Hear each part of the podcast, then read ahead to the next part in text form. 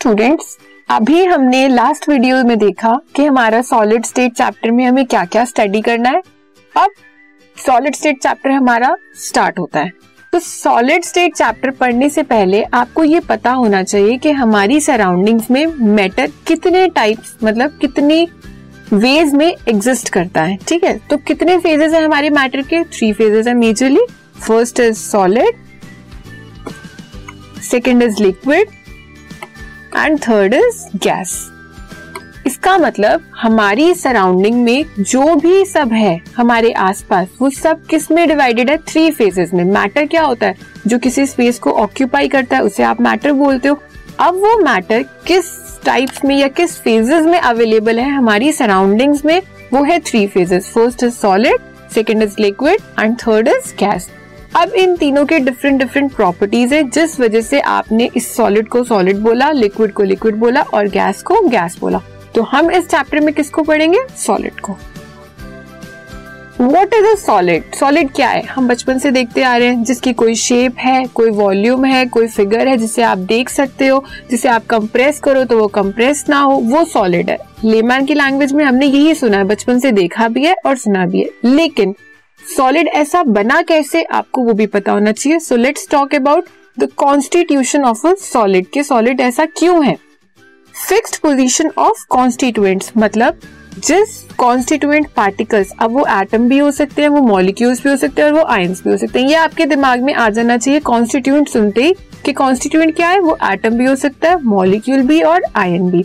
Now fixed position of constituents मतलब जो हमारा सॉलिड जिन कॉन्स्टिट्यूएंट पार्टिकल्स से बना हुआ है, उनकी पोजीशन क्या है?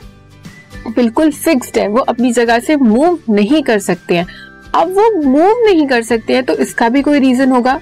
What is that reason constituent particles held closely by strong intermolecular forces अब जो हमारे कॉन्स्टिट्यूएंट पार्टिकल्स हैं, वो फिक्स्ड क्यों है? क्यों? क्योंकि उसके अंदर क्या है? Strong molecular forces of attraction देखो, आप इमेजिन करो कि आपका एक मॉलिक्यूल यहाँ है और एक मॉलिक्यूल यहाँ है।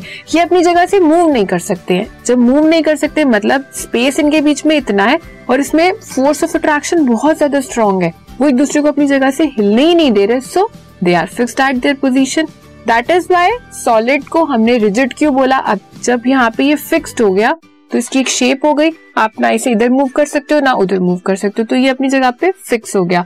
तो first property of solid is what कि fix position of constituent second they have strong intermolecular forces of attraction because of that they have definite shape इन चीज़ों की वजह से हमें सॉलिड को एक शेप देनी पड़ी। सॉलिड ने खुद ही शेप ले ली। हमने तो क्या दी? वो खुद ही इस शेप में आ गया। डेफिनेट वॉल्यूम जब शेप आ गई आपको फिगर मिल गई तो उसे रखने के लिए जगह भी चाहिए। अब जो जगह लेगा वो वो क्या है? उसकी वॉल्यूम कि इतनी वॉल्यूम उसने ऑक्यूपाई करी, या इतना एरिया उसने ऑक्यूपाई किया।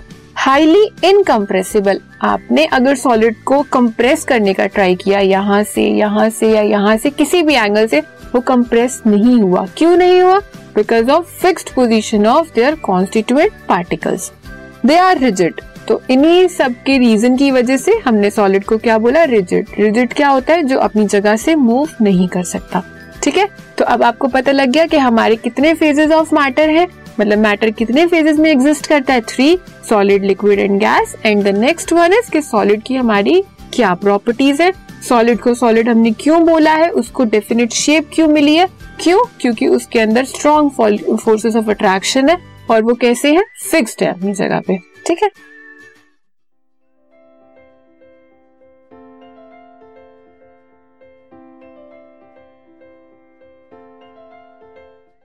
This podcast is brought you by Hubhopper Shiksha Abhiyan अगर आपको ये पॉडकास्ट पसंद आया तो प्लीज़ लाइक शेयर और सब्सक्राइब करें और वीडियो क्लासेस के लिए शिक्षा अभियान के यूट्यूब चैनल पर जाएँ।